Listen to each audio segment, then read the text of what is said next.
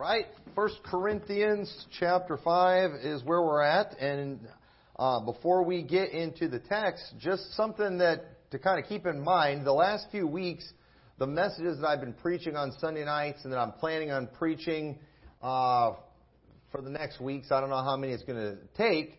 Uh, I'm really trying to zero in on things to help you understand the role of a church and your role in the church. There's a lot of things about that that I think we take for granted that we're missing. And so there, right now what we're kind of doing is kind of really covering some basic things. And when we talked about the vine and the branches, as I was showing you what that, what a branch is and that we as a church, one of our functions is to bring forth fruit. That is a very important function of a church to bring forth fruit. But not just to bring forth fruit, we are to allow the husbandman to purge us as branches so we can bring forth more fruit. And there, and so we've got to let God fix us where we need fixed, whether that be our doctrine and whether that be our own personal lives and keeping sin out of our life. And so last week we talked about, uh, uh, I forgot the title of the sermon, but we basically were talking about keeping false doctrine out of church. The, the leaven of bad doctrine will eventually make our church unfruitful. And then we're pointless. But you know what? Uh, bad doctrine is not the only thing that will kill a church, and it's also not the only leaven we need to keep out of church. We also need to keep sin out of the church. And in verse 1 of 1 Corinthians 5 says, It is reported commonly that there is fornication among you. Now, this is one of the things we were talking about this morning, how Paul said, when I wrote that letter, I repented at first. It's because he's calling stuff out and even singling somebody out here. He did not name this guy, but they all would have known who it was. You know, the guy who married his, you know, stepmother, everybody's going to know who he is. And so while he doesn't name them, they all would have known. But Paul is thinking these people aren't going to receive it because this was harsh stuff, and we know that they did. But this is some of what Paul was referring to uh, when we talked about the stuff uh, or when in the verses we looked at this morning. So he says, in such fornication as is not so much as named among the Gentiles that one should have his father's wife. And ye are puffed up, and have not rather mourned that he that hath done this deed might be taken away from among you. For I verily, as absent in body but present in spirit, have judged already as though I were present concerning him that has so done this deed. In the name of our Lord Jesus Christ, when ye are gathered together in my spirit with the power of the Lord Jesus, to deliver such an one unto Satan for the destruction of the flesh, that the spirit may be saved in the day of the Lord Jesus. Your glorying is not good. Know ye not that a little leaven leaveneth the whole lump? And I want you to notice that what Paul said there with that last statement. This is after dealing with sin in the church, not doctrine, but sin, behavior, something that was in this man's personal life. Notice that he said a little leaven leaveneth the whole lump, which is exactly what he said in Galatians 5 9 when dealing with false doctrine, when dealing with work salvation, he said, a little leaven leaveneth the whole lump. So just like, you know, we're so hardcore, we got to keep that false doctrine, we want to keep false gospels out of our church, we're also supposed to keep sin out of the church because a little leaven leaveneth the whole lump. Now, understand too, this particular sin that he mentioned is, a, you know, fornication is a bad sin, period. But he even went on to show that this is fornication that's not even so much as named among the Gentiles. I mean, this is unacceptable stuff here. And the bad thing was, these people were puffed up. Y'all are proud of yourself as a people. When you've got somebody like that in the midst of your congregation, you ought to be mourning. You ought to be mourning the fact, too, that he's got to be removed, but you're not doing anything about it. And he's like, you know what? I'm going to show up. I'm going to deliver that guy into Satan for the destruction of the flesh. Now, we know, based on 2 Corinthians, they got this right. We know that this man got right. And this ended up being a good story. But, you know, one of the worst things that can happen to a church is for it to just get so full of sin that it becomes ineffective. And listen, even if a church has certain key doctrines right, we need to understand that it does not mean it will continue to be used of God. God hates sin, and God wants a pure church. It says in Ephesians 5.25, Husbands love your wives, even as Christ also loved the church and gave himself for it, that he might sanctify and cleanse it with the washing of water by the word, and then he might present it to himself a glorious church, not having spot or wrinkle or any such thing, but that it should be holy and without blemish. God wants a pure church. And you know, you got people today, they have this attitude, well, as long as he has the right gospel. Well, listen, I'm glad he's got the right gospel. But God wants him to have the right gospel, and he wants him to also be a good Christian. He doesn't want him to be wicked. And people will, they will justify all kinds of sins for preachers because they've got the right gospel. But you know what? They need to be both. And then you've got other people, they'll justify all kinds of heresy because the preacher's a nice guy. Oh, well, he's got a good family. You know, he's been married for a long time. He's got, you know, he's got good works, so who cares about his doctrine? Well, we understand his doctrine matters. Because, you know what? A little leaven leaveneth the whole lump. But you know what? Even if he's got good doctrine, but he's got wicked behavior, we ought to care. We ought, that ought to be a big deal too. We have every right to expect both, especially from preachers, but even from church members, we have every right to expect people in our church to live clean moral lives, to be good Christians, and we and to be pure doctrinally. We have every right to expect both. Last week we talked about doctrine and keeping the cankers out. That's what it was about cankers, the uh, common cankers that come in Baptist church.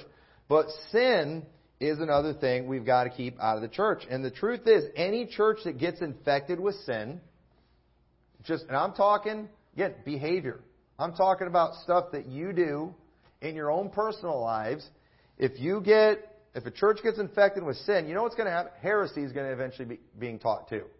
Heresy is going to end up being believed too. We see in 1 Corinthians 11, 17, says, Now in this that I declare unto you, I praise you not that ye come together, not for the better, but for the worse. For first of all, when you come together in the church, I hear that there be divisions among you, and I partly believe it, for there must be also heresies among you, that they which are approved may be made manifest among you. So notice how Paul, he's, he look and he says, I know there's heresies among you. Now, now why? Why did he say that? Because their behavior was out of line. And you know, if people have, if when they have bad behavior, they're going to have bad doctrine. Now, Paul hasn't figured out what this doctrine is yet because he's not around there. But when he's hearing about these divisions, when he's hearing about this behavior that's going on, when he's seeing the way these people are treating something holy like the Lord's Supper, when he, when he sees this kind of behavior, he's hearing about this kind of behavior, he's like, somebody's teaching heresy in that church. Because your doctrine will affect your behavior. And let me tell you something, anytime a preacher starts getting off morally, when a preacher starts getting involved in sin, mark it down. He's wrong on doctrine somewhere. It may take a little while to manifest itself. It might not come from what he's preaching, but it might come from what he's not preaching. And so it's just, you know, it's real easy if you want to be an independent fundamental Baptist, especially one like we are, you know, there's a certain, there's, there's plenty of things that we all agree on that if you just stay on those topics, you know, everybody will like you. But you know, there's other things too. A lot of preachers will just kind of shy away from. And and you know, and so the thing is, you can find out a lot of times, you know, what a person's position is by what they don't talk about. And I'm finding out more and more too. This is just a side note, unrelated. I'm hearing less and less preachers talk about eschatology. And I think that's because they're not sure what they believe. Or they're believing the right thing and they're, they're just afraid to preach it right now. That's, my, that's, that's what I think. But I, the fact that they're silent tells me a lot about it. But that's just a side note. But in the, in the religious world, what we often do is we set up a system that will always resemble certain things in the Bible. And then what we'll do, we'll place an enormous amount of emphasis on those things. And often that's done to distract from clear sins and errors in those churches. And so, uh, so for example, if we're just not very good Christians, if we're just struggling with sin, if our families are struggling, if our families are falling apart, if our kids are all immoral and doing all these things, you know, that kind of reflects bad on our church. That we've got sin going on in our church. All our young people are going off fornicating and doing all this stuff. Well, all right, this is really kind of hurting our reputation. So what we'll just do is instead of, you know, repenting of the sin, calling out the sin, you know, trying to get the sin right, we'll just start talking about, you know, it's a lot more important we have the right gospel. Let's talk about our soul winning. Let's just talk about our soul winning. Everybody ignore, you know, all the immorality in our church. Look how many people we had out soul winning today. Look how many people we got saved today. You know what that's called when we do that kind of thing? You know, that it's, it's kind of like, um, you know, a bot, you know, you know, a lot of churches are like that bodybuilder that always skips leg day. You know, you got, you know, you got the bird legs guy with the big upper torso. And you know, when you stop and think about it, I mean, having strong legs is pretty important. You know, but people, uh, they don't typically, when they're looking in a mirror, they see from the waist up, so they don't really, they're not really thinking about their legs. And, and that's, but the thing is, those legs, strong legs are really important.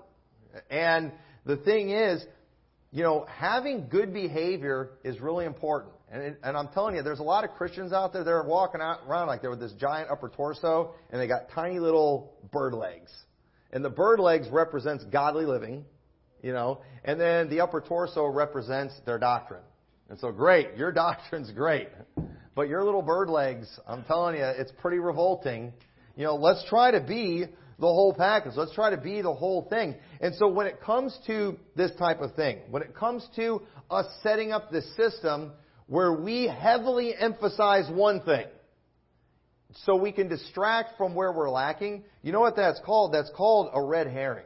Okay? And you might remember when we talked about the red herring fallacy, but a red herring fallacy, it's a misleading statement. It's a misleading question or argument meant to redirect a conversation away from its original topic. And that's what they would do back in the day when they would want to train their dogs, you know, on those fox hunts to go stay on focus on that on that fox. They would take those fish that smell and they would drag them across the paths, making a, a distraction for those dogs. It was like a big distraction for them. And what they, they would do that on purpose to so they could train their dogs to not get distracted by those things and just to stay on point. And so where we see this red herring pop up all the time is anytime you want to call anybody out for some kind of legitimate sin, what do they do? They start talking about something else. Hey, you know, that person, they're really wicked. That person, you know, they treat their wife terrible. They got a filthy mouth. They never pay their bills. They're dishonest. They're a liar. But they go soul winning every week. Why are we bringing that up? I don't care if you go soul winning every week. It's still wrong to be a liar. It's still wrong to treat your wife terrible. It's still wrong to be a deadbeat. It's still wrong to steal. Who cares if you're right on all these things? And people do that all the time. You know, you can have pastors that are divorced. Oh, but he's just such a great preacher. But, you know, we have qualifications in the Bible for a reason. And then people, they will distract. Well, look at all that he did over here. Look how many people get getting saved. Look at all this. Look at no. What does the Bible say? Did you know where you know our main goal isn't just to win souls. Our main goal is to glorify God. And did you know God's not glorified if we're going around His methods? If we're being disobedient to Him to supposedly get a result that we think is better? That's not right. We have no right to do that as a church. But people, what they'll often do is they will they will put an enormous amount of emphasis on one area where they are strong as a way to distract from all the areas where they struggle. That's not right. That is not right. And so, um, you know, one of the ways people do this too, and I see this kind of thing all the time. You see it on social media. But whenever you get specific about a sin, whenever you try to deal with a sin with somebody, What's some of the common things you hear? You hear them say things like, well, everybody's a sinner. Have you ever sinned before? It's like, okay, no, we're calling out a sin. You know, this person shouldn't have done this. You know, I mean, I saw some of the other day on social media, somebody called somebody out for using filthy language. And then somebody's like, well, have you ever said a cuss word before? Okay, listen, even if they had, it's still wrong to cuss. And so, wh- why do we even bring that up? You know what it is? It's a distraction. Listen, I don't care if, you know, if I just strangled a puppy, it's still wrong. You know, it's still wrong to cuss. It's still wrong to have a filthy mouth. You know, I don't care. I don't care if I just saved a puppy. It's still wrong to preach false doctrine. You'll understand how these things aren't related. The, you know, these are, these are different things. And you know what? As a church, we have the right to call out sin. And us calling out sin does, is not us saying we have no sin. It's not us saying we've never done these things before. It's us just saying you're not, we're not supposed to do these things. We're supposed to encourage each other to do right. We're supposed to provoke each other to love and good works. We're supposed to call out sins, but people do that. Everyone's a sinner. So now we can't call out any sin. I mean, that's ridiculous. We're supposed to do this thing. Yeah, we all know everyone's sinned. Nobody's saying we've never sinned. We're just doing what God said to do. You know, when the apostle Paul, he wrote this and he's telling them to deal with this guy who sinned. You know, he didn't say to those people, now, if you when you deal with this guy, make sure it's only those among you who don't have any sin. Let them be the first ones to cast a stone. I mean, because that's the whole point of the woman, story of the woman taking adultery, right? That the law is history and we don't care about that anymore. Why didn't Paul say that? You know, because that was unrelated. These are unrelated things. You know, they'll say things like, if we're just going to start throwing sinners out of the church, we're not going to have anyone left, including the pastor. You ever heard stuff like that before? Well, listen. We see here in 1 Corinthians 5, it's talking very specifically about things that we should put away from among us. And it's not anyone saying we don't have any sin. You know, they'll say things like, you know, our righteousnesses are as filthy rags. We just need to focus on Jesus. Okay? And that sounds, you know what? That is a true statement. We should focus on Jesus. Our righteousness is filthy rags. That doesn't change the fact that the Bible says we're to put away from ourselves that wicked person. Y'all understand how, see how people distract? This is very manipulative. It's very wicked. You know, they'll say, He that hath no sin, cast the first stone. That's right out of the Bible. Those are the words of Jesus. But what's so foolish about this type of thing is the fact that people who say these things ignore so many scriptures. I mean, right here in chapter 5, in verse 9, it says, I wrote unto you in an epistle not to company with fornicators. Oh, so I, you think their sin is worse than your sin? Well, obviously it is because he didn't say not keep company with anyone who's ever committed any kind of sin. No, he got specific. He said, yeah, no, altogether with the fornicators of this world, or with the covetous, or extortioners, or with idolaters, for then must ye needs go out of the world. But now I have written unto you that not to keep company, if any man that is called a brother be a fornicator, or covetous, or an idolater, or a railer, or a drunkard, or an extortioner, with such an one, no, not eat. For what have I to do to judge them also that are without? Do not ye judge them that are within, but them that are without God judgeth. Therefore put away from among yourself that wicked person. And this is a good verse too for those who say, well, who are you to judge? Judge not. Paul said specifically judge. He specifically said to judge these things. Look at what it says in Ephesians chapter 5. We're not going to go, th- I don't know if we'll go through all this, but in Ephesians chapter 5, he names a bunch of sins that they need to deal with, that they need to keep out of the church. Be therefore followers of God as dear children, and walk in love, as Christ also hath loved us, and hath given himself uh, for us an offering, a sacrifice to God for a sweet smelling savor. And I like this too. Whenever you throw somebody out of church, whenever you deal with sin, well, your church isn't very loving. But notice Paul said walk in love, and then immediately after he says walk in love, he said, but so there's an exception here. And yet, but fornication and all uncleanness and covetousness, let it not be once named among you as become a saints. So walk in love, but don't let some certain sins be a part of your congregation. You know, neither filthiness nor foolish talking nor jesting, which are not convenient, but rather giving of thanks. For this uh, ye know that no whoremonger, no unclean person, nor covetous man who is an idolater hath any inheritance in the kingdom of Christ and of God. And I'm not going to go through all this, but he goes on and he gives a bunch of sins and he says, don't let this be among you. And you know what? When we don't let those things be among us, you know what that's called? It's called walking in love. That's what we are supposed to do as a church. And so, in 1 Corinthians chapter 6, right after this passage, we have a whole chapter about how a church should be able to judge matters between individuals in a church. And he says in verse 9, Know ye not that the unrighteous shall not inherit the kingdom of God. Be not deceived, neither fornicators, nor idolaters, nor adulterers, nor effeminate, nor abusers of themselves with mankind, nor thieves, nor covetous, nor drunkards, nor revilers, nor extortioners shall inherit the kingdom of God. And such were some of you, but ye are washed, but ye are sanctified, but ye are justified in the name of the Lord Jesus, and by the Spirit of our God. And so it's very crystal clear that these sins have no place in church. But here's where it can get tricky.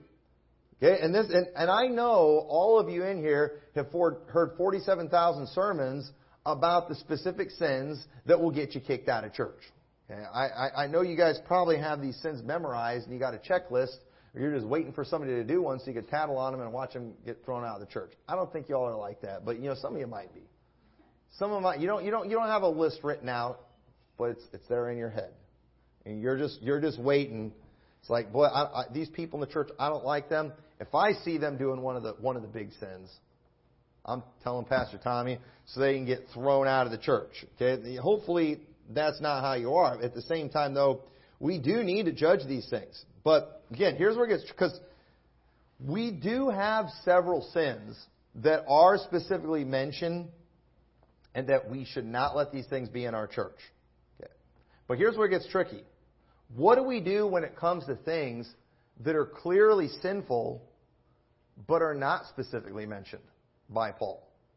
Because this is what happens. When you have a church like ours, where we will preach on the things that the Bible says this can't be once named among you, and when we will actually practice church discipline, what can end up happening is you can end up having an environment where people feel like, I only need to worry about the sins that will get me kicked out of church. And you know what? That is not the attitude we should have in this church. We want to keep sin out of the church and not just the sins that are on the list of things that will get you kicked out of church. Okay, now understand, we're not just going to get up here and it's like, you know what, we're just going to start kicking everybody out for every sin. But I'm here today to tell you, you can't just have this attitude of, as long as I don't violate the things that will get me kicked out of the church, I'm okay and the church shouldn't do anything, can't do anything, or I don't need to do anything. That's not the right attitude. As a church, we are supposed to be growing, and we are supposed to be letting the husbandman purge us. Now, when it comes to those big sins like this, when you have someone who's so wicked and they're so brazen that they're going to think that it's still okay for them to come to church while they're living in fornication or something like that, yes, we have been called to physically step in and remove that. But let me tell you something too. If you've got another sin in your life that you know God doesn't want you doing, you know what? You should let Him purge that sin from your life. And you, you shouldn't need us to do it. You ought to be spiritual enough, you ought to be serious enough about the things of God that you don't need us to do it. And let me tell you this too. If you have sin in your life, and it is. It's not one of the big sins that would get you kicked out of the church. But you have no interest in getting rid of that sin in your life. You know what? I think you'd be better off just not being here than to hang on to that sin purposefully and be in just oh, you know disobedience and rebellion to God. Because you will hurt our church. You will bring leaven into our church. You will spread sin in our church if you do this kind of thing. Look what it says in Matthew 5, 19. Because remember, and we're going we're going to be talking about this a lot in the next weeks too, about the kingdom of God. I'm afraid we don't know, we, we're not thinking enough about the spiritual kingdom that we have here right now and the kingdom that is to come. These things are important, folks. We're, you know, we're only going to live 70 or 80 years here on this earth. We got another thousand years in eternity after that to come. And how that those things are going to go for us depends on what we do with this life. And so, you know what? We don't really have time to just waste our time with a bunch of rebellious Christians who have no interest in living holy lives and being Christ-like. It's just, it's not going to be good for our church. And listen, I don't want to run people off. I don't, and you know what? I'm not trying to run. You know what? There is nobody in our church right now that I'm thinking of. Is like, you know what? I hope they just get this, and if they don't get right, I just hope they leave this church. Okay, I, I I don't want anybody to leave. I don't like running people off. I don't want to run people off, and I'm not even in my mind trying to run anybody off right now. I'm just giving you a truth that is very important that if we are going to keep going forward as a church, if we're going to keep growing, not just in numbers, but if we're going to be growing spiritually, if we're going to be growing and, use from God, we're going to have to take these things very serious. And it says in Matthew 5:19, "Whosoever therefore shall break one of these least commandments, and watch this, and shall teach men so, he shall be called least in the kingdom of heaven. But whosoever shall do and teach them, the same shall be called great in the kingdom of heaven." You know what we don't want here in this church is people promoting little sins. I'm not talking about just the big sins that will get you kicked out of the church. If there are little sins, and guess what? Everybody has them. Everybody's got something in their life that the Lord needs to purge from your life, that you need to work on. We all have those things. But what ends up happening in a church like ours, where we do, where we enforce certain things, we can get an attitude where that's all we care about, that's all we focus on. Hey, we're right in the gospel, we go soul winning, we do X, Y, and Z that's heavily emphasized in independent fundamental Baptist churches, therefore we're all good. No, we want to be people who teach the least commandments. We do them and we teach them. We don't want to be people that don't do the least commandments and especially eh, teach other people not to do the least commandments too, because that is going to hurt our standing in the kingdom of God. That is going to hurt what we do. That's going to affect how God uses us. And, I, and so I believe we have a problem. We have a problem. We have leaven when any sin is promoted or spreading in a church. And let me ask you, are you helping spread sin? Now we all admit, well, all, if I ask you to raise your hands, if you're perfect, nobody raise their hands. If I ask you to raise your hand, if you, you know, have some imperfection in your life, if you're honest, you, you raise your hand. Here's my question though. Are you spreading those things? Are you encouraging other people to do those things? There's something about us, there's just something about man where whatever sin we have, we want other people doing it too. I mean, what is the first thing Eve did after she ate the fruit? She gave it to her husband. And you know what? If there had been anybody else on earth, Adam probably would have done the same thing too. That's just kind of how people are. I mean, it's, it's human nature. And we all have things that we struggle with. Even after we get saved, we have things that we struggle with. That's, and, and we ought to be helping people. That's what it says in Romans 15:1. We then that are strong ought to bear the infirmities of the weak and not to praise ourselves. So again, we're not going to throw people out for every sin. But you know what we are going to do? We're going to bear their infirmities. We're going to help them. We're going to try to help them get over these sins. We're going to put up with things in their life. If they've got if they've got sin, if they've got areas where they're struggling and we, you know, they're just not as good of a Christian as they should be, we're going to put up with it. We're going to forbear them in love. We're, we're going to, we're going to care about these people. We're going to do everything we can to help them because we want them to get better. But you know what we don't want is we don't want anybody encouraging that sin and trying to get other people to do it too. We should be a place, a church should be a place where you are challenged and provoked to love and good works, like it says in Hebrews 10, 24 and 25. That's why we're not supposed to forsake the assembling, because we are supposed to be getting provoked to love and good works. We're supposed to be provoking others to love and good works. That's why we're here. You know why we're here? We're not here just to teach people not to fornicate. We're not here to just teach people not to do the big sins and not to be an extortioner or covetous and all those things. We're here to encourage people to also keep the least commandments. We're, and we're supposed to, and we're supposed to be an example. We're supposed to be doing these things, and we're never going to have a church full, full of perfect people. And it's okay for us to put up with all kinds of faults that people have, but what we should never put up with is someone coming into the church and promoting things that aren't right. And so, you know, so for example, you know, Pastor Tommy, you know, would you kick me out of the church if you found out I watched soap operas? Okay, you know, and you're you've been watching as the stomach turns, as my dad used to call it, for the last 47 seasons. I, I've heard that show's been running forever. I mean, folks, I don't know that I can get take the Bible and show you why you should get kicked out of church for that. But you know what? That's a bad habit. You know, you need to get over that. You know, I'll bet the Lord would like it if you didn't keep watching that trash. You know, but again, are we going to enforce that? Are we going to purge that? Probably not. Okay? If I go over to your house and I see you've got three shelves with all the seasons on DVD of As the Stomach Turns, I'm not going to throw bring you before the church. Now, a bunch of you ladies are thinking, oh, good, I'm going on Amazon and I'm buying them now. Uh, you know, no, no, that's not the point. But you know, but you know, you, you probably should fix that. But let me say, even though we're not going to necessarily do anything about that, let me tell you this, and nobody's done this, but if you were to start coming to the church and you're encouraging other ladies to go watch as the stomach turns, now we have a problem. That's not okay. Oh, I should get kicked out of the. No, I didn't say that's a sin that'll get you kicked out of church, but you know what? Anytime you're promoting sin in any way, anytime you're you're pushing somebody to get a little more away from God, that's a bad thing. I get it. We've we've all got stuff that we struggle with. We've all have areas in our life where we could do better. But you know, the difference is some people are working on those things.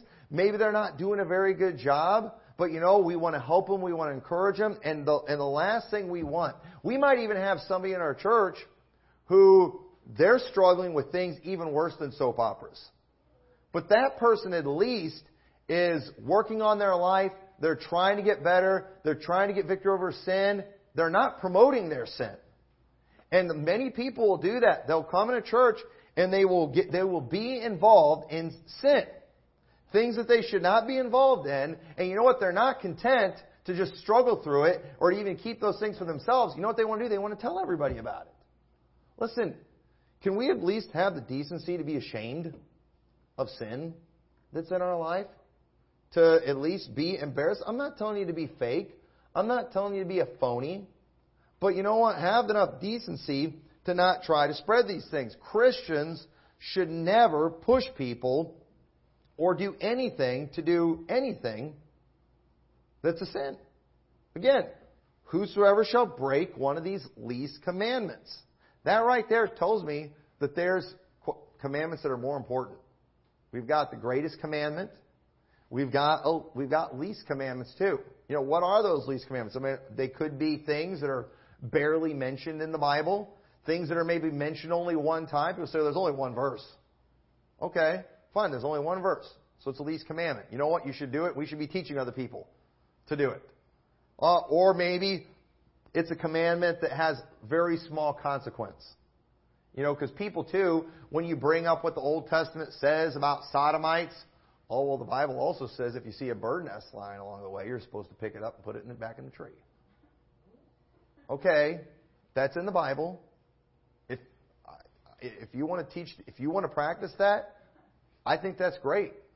I think we should care about God's creatures and stuff like that, you know. But here's the thing what was the penalty on not putting a bird's nest back in the tree? I don't recall death penalty. Uh, I don't even recall getting beaten with stripes for that. There were some things this God said, "This is what I want you to do," and God wanted the people to do them. But God also never gave people, He never gave Moses and the people of Israel the authority to execute some kind of judgment on someone for doing those things. I mean, what was the penalty for mixing woolen and linen? Bible doesn't say, does it? Okay, it, it, it, didn't, it didn't bring that up for those things. But let me tell you this.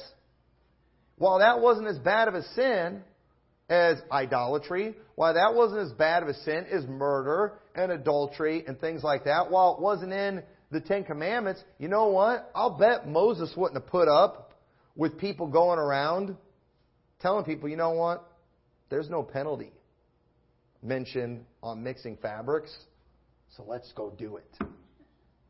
You know, they, they would have dealt with that. No, God said not to do it. We're gonna we're gonna practice this as a people, and as Christians, we and as a church, even if it's a sin that doesn't get you kicked out of church, if somebody comes in and they start promoting it, if they start encouraging other people to get involved in their bad habit, okay, let me, people sometimes they struggle with things. People struggle getting over certain addictions and things. We still love you. We still care about you. We still want to help you. We're not going to kick you out of the church if you're struggling with those things. But you know what? If you come here and you start, you know, handing out, passing out cigarettes and cigars and things like that, people, now we have a problem. because you shouldn't be doing that. These are, these are not good things to do. Do not promote these things. Do not, you know, do not try to make other people do it. If your church attendance isn't what it should be, okay, or if your giving isn't what it should be, you know, where that, you know, that's fine. We're not going to kick you out of the church. We don't kick people out of church who don't go to church as much as we think that they should. But you know what? The, we might if you're going and it's like, you know, I only go to church once a month. That's all you people need to go to. No, you don't do that. Listen, so, you know, sometimes there's legitimate reasons to lay out of church. There's illegitimate reasons to lay out of church too. Either way, we're not going around physically enforcing these things, kicking people out for missing too much. But let me tell you, don't you ever encourage somebody to do that. You know what? If that's you, if you feel like you don't need church as much as the rest of us do, okay, whatever. You know, I don't have something I can nail you over the head with in the scriptures, but at the same time, don't promote that. Don't encourage other people to give the way you do if you're not giving the way you should. We're supposed to be provoking people to do good. And so, and isn't it interesting too how a lot of sins that are, you know, especially ones that are like bad habits, smoking, drinking, drugs, stuff like that. Isn't it interesting how most of those things started with a friend? What is it about stuff like that that people always want to do it with somebody? It's because we know this isn't exactly right. I mean, you know, there's just some things we don't want to be the only one doing it. You know why? Because we know it's wrong. And if you're the only person in the church, maybe you're the only one in this church who's dumb enough, irresponsible enough to play the lottery. Are we going to throw you out for buying a lottery ticket? Probably not. I don't know if I can prove from the Bible we can throw you out of the church for something like that. But let me tell you, you start encouraging other people in the church to play the lottery, we're going to have a problem. You know what? If you play the lottery, can you have the decency to be embarrassed about it? Can you have the decency to not show people your ticket stubs and show how you only missed one ball in the Powerball or something like that? Can can you listen? We love you. You know, we're sad that you're stupid and that you're paying stupid tax for poor people. Okay, you know, we're, we're sad that you're that irresponsible, and we do. We love you. We care about you. We will encourage you to get over those things, and we'll put up with you for as long as it takes for you to get over it. But don't you dare come into this church and spread that kind of thing. That's not good. You know how many people, you know how many people today and how many organizations there are to help gambling addicts? It's a real addiction that people have. You know how many people have destroyed their families, their businesses, because of gambling, and you're going to promote that kind of thing, again, you're struggling. We, we feel sorry for you. You know, I thank God I was taught right on those things because I could, I could see getting caught up in something like that. I can get caught up in the excitement, the thrill, and all that kind of stuff. But you know what, folks? That's not right. I don't believe God wants us doing that kind of thing. And if you struggle with it, we love you, but don't spread it. Be, be ashamed of it. Be very, very ashamed of it because it is. It's a really bad habit, and it's not something that I. It's not making people closer to God. It's not. It's you know. I mean, you know. Think about it too. Everything surrounding certain industries. I mean, the drinking, the drugs. You know, you places like Las Vegas, the prostitution. That these are the things they're known for. The the nudity, all that, all that stuff. Why? It is. It's just, I mean, the, these places are all about the flesh. They're all about the thrills. It's all about, that's what it's all about. And again, people struggle with these things. Some of these things we might not be able to have the verse says you're out of the church, but you know what? It doesn't mean you should be, it's okay for you to spread it. You know, and again, wicked people too, they love to have someone that they can talk about their wickedness with. Most people that are involved in sin, when they, especially when they know it's sin, they need someone to talk to about it. I don't fully understand what that's all about, but it's just the way it is. Did you know many crimes have been solved because murderers, they had to tell somebody about it. And they told the wrong person. You know, somebody that they thought they can trust. And you know what we call people who just feel the need to tell others about their sin and encourage other people in their sin. For example, a lot of your perverts, a lot of your pornography addicts, what do they like to do? Not only do they like to view it, but they like to distribute it. They like to share it with other people. You know what we call those people? Groomers. And let me tell you, there's, there's groomers when it comes to really wicked sins, but you know, there's groomers when it comes to small sins too. Again, if you're coming in here telling everybody, oh, did you see as the stomach turns? Did you see who so and so got with? You're a groomer. You're, you're, you're grooming people, trying to give them a taste for soap operas. People don't need that. People get addicted to that stuff too.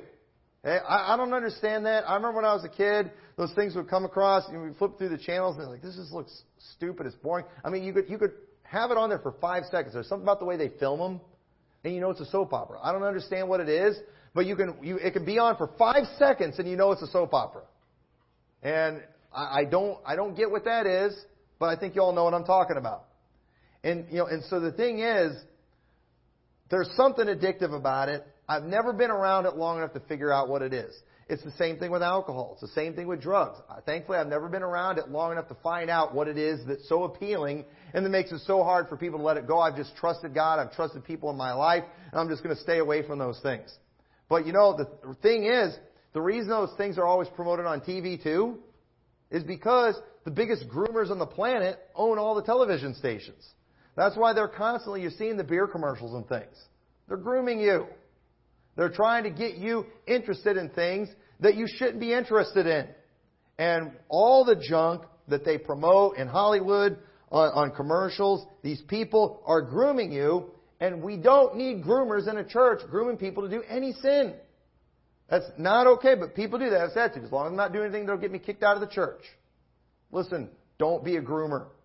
In any area, don't encourage people to sin. It says in Romans 6:20, "For when ye were the servants of sin, ye were free from righteousness. What fruit had ye in those things, whereof ye are now ashamed? For the end of those things is death." Listen, we have sin, but there's some, and we have areas where we struggle, but it's super normal to be ashamed of those things. And it's weird if you're not ashamed of those things. And the truth is, the reason you, you know, you have to have that one person to talk to, and you can't talk to everybody about it, is because you're ashamed. And good. That's exactly how it should be. But you know what? Let that shame motivate you to get right. Let that shame motivate you to get over these sins. And so if you're, if you're, just have the decency to be ashamed of sin. Nobody here is acting like, you know, those of us who do not talk about areas where we struggle in life. This is not us being a Pharisee. This is not us being a hypocrite. This is not us pretending we don't have any sins. It's called being ashamed. It's like the message I preached the other day about, you know, what are you wearing? We talked about clothing. It's to hide our nakedness. I get it that we all have nakedness, but we don't have to show it to everybody. And if you have sin in your life, if you have areas where we're struggling, we get that. We understand that. We understand everybody has areas where they struggle, but don't show it to everybody. Don't come to church advertising it. Don't come to church talking about it to anybody. Because if you do, you know what? You're just going to make it easier for them to do it. Let everyone think, I'm the only person in church that does this sin. You know why? And you say, you know, why let them think? Because we want people to be ashamed of these things. You know, and again, I'm not telling you to be fake. Hopefully, eventually, it will be real. You know, hopefully, eventually you actually will get victory over these things, but you're not going to get victory over it when you're spreading it. It's just going to make you feel better about it. So another thing too, even if it's not, what, what about things that are just questionable, that aren't really a sin? Well, you know what? Christians should never push someone to do anything that would violate their conscience. Romans 14:19 Let us therefore follow after things which make for peace and things wherewith we may edify one another. For meat destroy not the work of God. All things indeed are pure, but it, it is evil for that man who eateth with offense. It is good neither to eat flesh, uh, nor to drink wine, nor anything whereby thy brother stumbleth, or is offended, or is made weak. Hast thou faith? Have it to thyself before God. There's some things you can keep to yourself.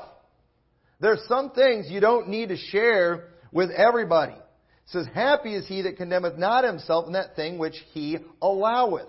And he that doubteth is damned if he eat, because he eateth not of faith, for whatsoever is not of faith is sin.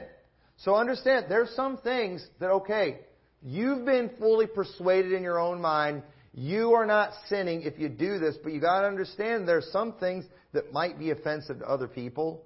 And if it is, you know what? We don't need to encourage them to do it. They're, why do you need them to eat what you eat if it's something they're offended by? Why do you need them to participate in something? Maybe it's some kind of music you listen to that you're convinced, I believe this is godly, I believe this is edifying to me. But you know what? If you know that that's offensive to somebody else and you know that it's going to violate their conscience, why do you need to push them to do it? You know, don't don't do that. You, that that's not that's not necessary. You know, if you really do, if you really if you really feel like Okay, Eminem is like the no, number one gospel singer now. Did y'all know that? He's got he's like the, the top of the charts. Now I haven't listened to one of his Christian songs, and I don't plan on it.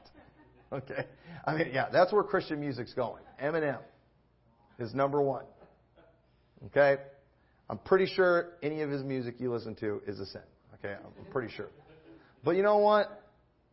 If you are convinced in your heart his music is of God and that it is edifying to you as a believer, keep it to yourself. Because I promise you, if I see Eminem, you know, or hear you listen to that, I'm going to get offended.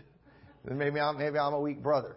But you know, there's probably somebody that's going to. You know what? Just you know, I, I'm convinced. Okay, hey, listen. If you're convinced, great. If it's bringing you closer to God, you know, listen to his Christian rap or whatever kind of is he's doing. I'm glad, man. I hope it makes you really godly and you know you get all kinds of rewards in heaven. But you know what? Have it to yourself. Because let me tell you, that's definitely questionable. no matter what, being as generous as I can be, it's definitely questionable when the rapper Eminem is the number one singer of Christian music. I, I just I don't understand that. But uh, but 1 Corinthians 8, 7 says, Howbeit there is not in every man that knowledge. For some with conscience of the idol unto this hour eat it as a thing offered unto an idol, and therefore their conscience being weak is defiled. But meat commendeth us not to God, for neither if we eat are we better, neither if we eat not are we the worse. But take heed lest any, by any means this liberty of yours become a stumbling block to them that are weak. You don't become better because of something you eat, nor do you become worse because of something you eat. But if you do these things with offense, you know what? You have done damage in that area. And you know what? There are things that Christians can do that technically probably aren't a sin, but you know, they, they it's it's questionable. I, I know some people too. They have no problem, and it doesn't violate their conscience, and they see absolutely nothing wrong with going and purchasing some booze and cooking with it. All right, now, but you know what? Some people might find that questionable if they see that in your cart. Somebody might get offended. They, they don't know what you're going to do with that stuff. They, they have no idea. If you're not drinking it, if you're not getting drunk, yeah, you're not sinning. But listen, you know, can you keep it to yourself? You know, and listen, just I'm so anti-alcohol. I don't even want to eat food that was cooked in it. All right, that's just me. And if you, you know, so just you know what? Can we keep it away from here? All right. If you want to have, I don't even. You know what? I'm not even convinced it's a sin. I, I'm not. But I know it's offensive. I, I know it can be offensive, and you know what? You shouldn't encourage other people to, to do that. Don't listen. I hate alcohol industry so much. I don't want to do anything. You know what? If if you really want alcohol so bad, I think moonshine's legal now. Just go make your own moonshine at home where nobody can see you doing it, and then cook your food in it that way, and don't bring it to church or feed it to me. Okay? Just you know that these aren't. And again, he said, man, you're being really, really picky. I get concerned when stuff's being encouraged, you know, and people are doing something they weren't doing before, and they get weird ideas for this at church. That's that's not no. We should be pushing people away from the things of the world, of, of pushing away from the appearance of evil. We don't want to do things. And, and again, if you're doing something that could be questionable, but there's no question in your mind, you're not sinning. Eh, you're not unless you're doing it with offense. And you say, well, I'm not offended. I don't care what anybody else thinks. You need to care what other people think. You, you, need to care. You know, there's a lot of people that really struggle with this stuff. There might be some young, there might be people in the church. They remember when they were younger seeing their parents buy that stuff, and they remember how it just ruined their life. And they don't know what you're going to do with it when they see it with it at Walmart. You know, people know how I preach against alcohol and stuff at this church, and they they see that they're not going to think the right thing, and so we should, again, we're we're considering one another. We're thinking about what one another. It's not just about well, I like this. Well, you know what? I might really like, you know, I like that smoked brisket that we ate this afternoon, but if I find out it was sacrificed to idols, now I could still eat it because I know that means nothing.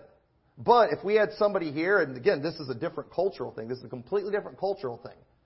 But again, if we had somebody in our church that would be offended by that thing because they used to sacrifice meat to idols, I would be sinning if I ate it. So you know what I you say, what would you do? You just gonna let it go to rot? No, I'm gonna wait till those people go home. And then I'm gonna eat it. Oh, you're being a phony. No, I'm not. It's not being a phony. It's I'm I'm caring about what other people think. I, am I'm being careful not to offend. Just like Paul wasn't being a phony when as a Jew he became as a Jew. He wasn't being fake. He wasn't being phony. He doesn't really care about that. You know, there's those things, you know, when it came to what he ate, it didn't mean anything to him. He had full knowledge when it came to the dietary things, how those were gone. Paul got to the point in his life where I think he could have ate a bacon sandwich and it wouldn't have bothered him at all, but he would have never done it around one of his Jewish brethren especially when they knew he was a Jew, because they wouldn't have understood. And Paul would have been sinning at that point. But you know what? If after all the Jews went home and it was just his Gentile buddies, he'd be like, you know what? You want to get that bacon sandwich back out of the fridge? Because they're gone. I'm eating it. you know, and, and, you know, and I think you get my point, what I'm saying. But we, we got to make sure we don't want to be you know, just ever encouraging people to do things that are sin or things that would cause someone to violate their conscience. We are allowed to keep some things to ourselves. And that's what he said. Hast thou faith? Have it to thyself. Just some things, we, it's like everybody wants the church where they turn everyone into clones of themselves. You know, no, don't do that. Don't do that. So, Christians should not go talking about sinful things in their life unless they are confessing their sins or seeking help. And it says in James 5:16, "Confess your faults one to another and pray for one another that ye may be healed." Listen, again, we're not going to throw people out for every sin. Because people need to be confessing their faults one to another, and they need to be praying for each other. But understand when you confess your faults to somebody, it's so they can pray for you. Not so they can encourage you in that. You know, it's going to be really hard for me if I'm struggling with something, if I'm struggling, maybe I've been maybe I've been getting tempted and buying lottery tickets.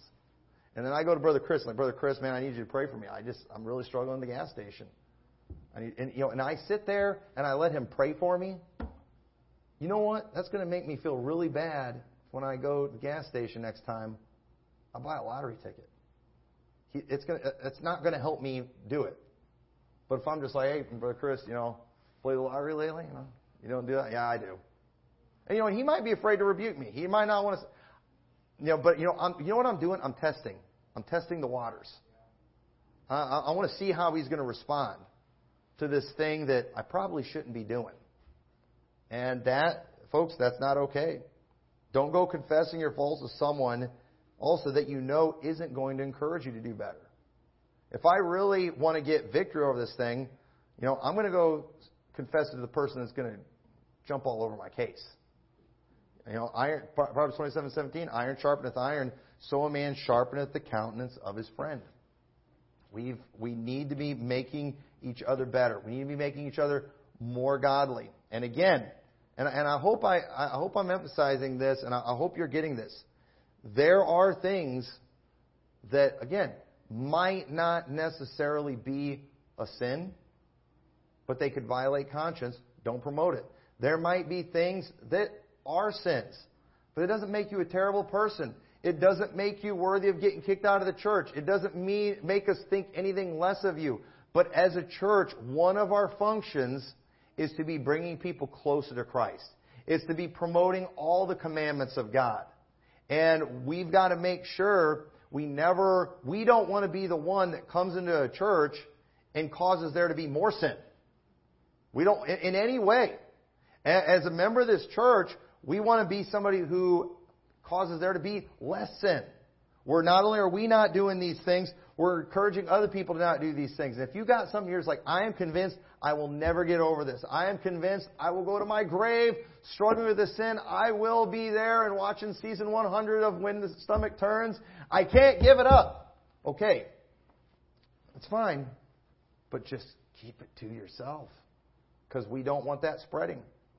Do you really want other people in the church with the same addiction that you've got? Having the same weakness that you have?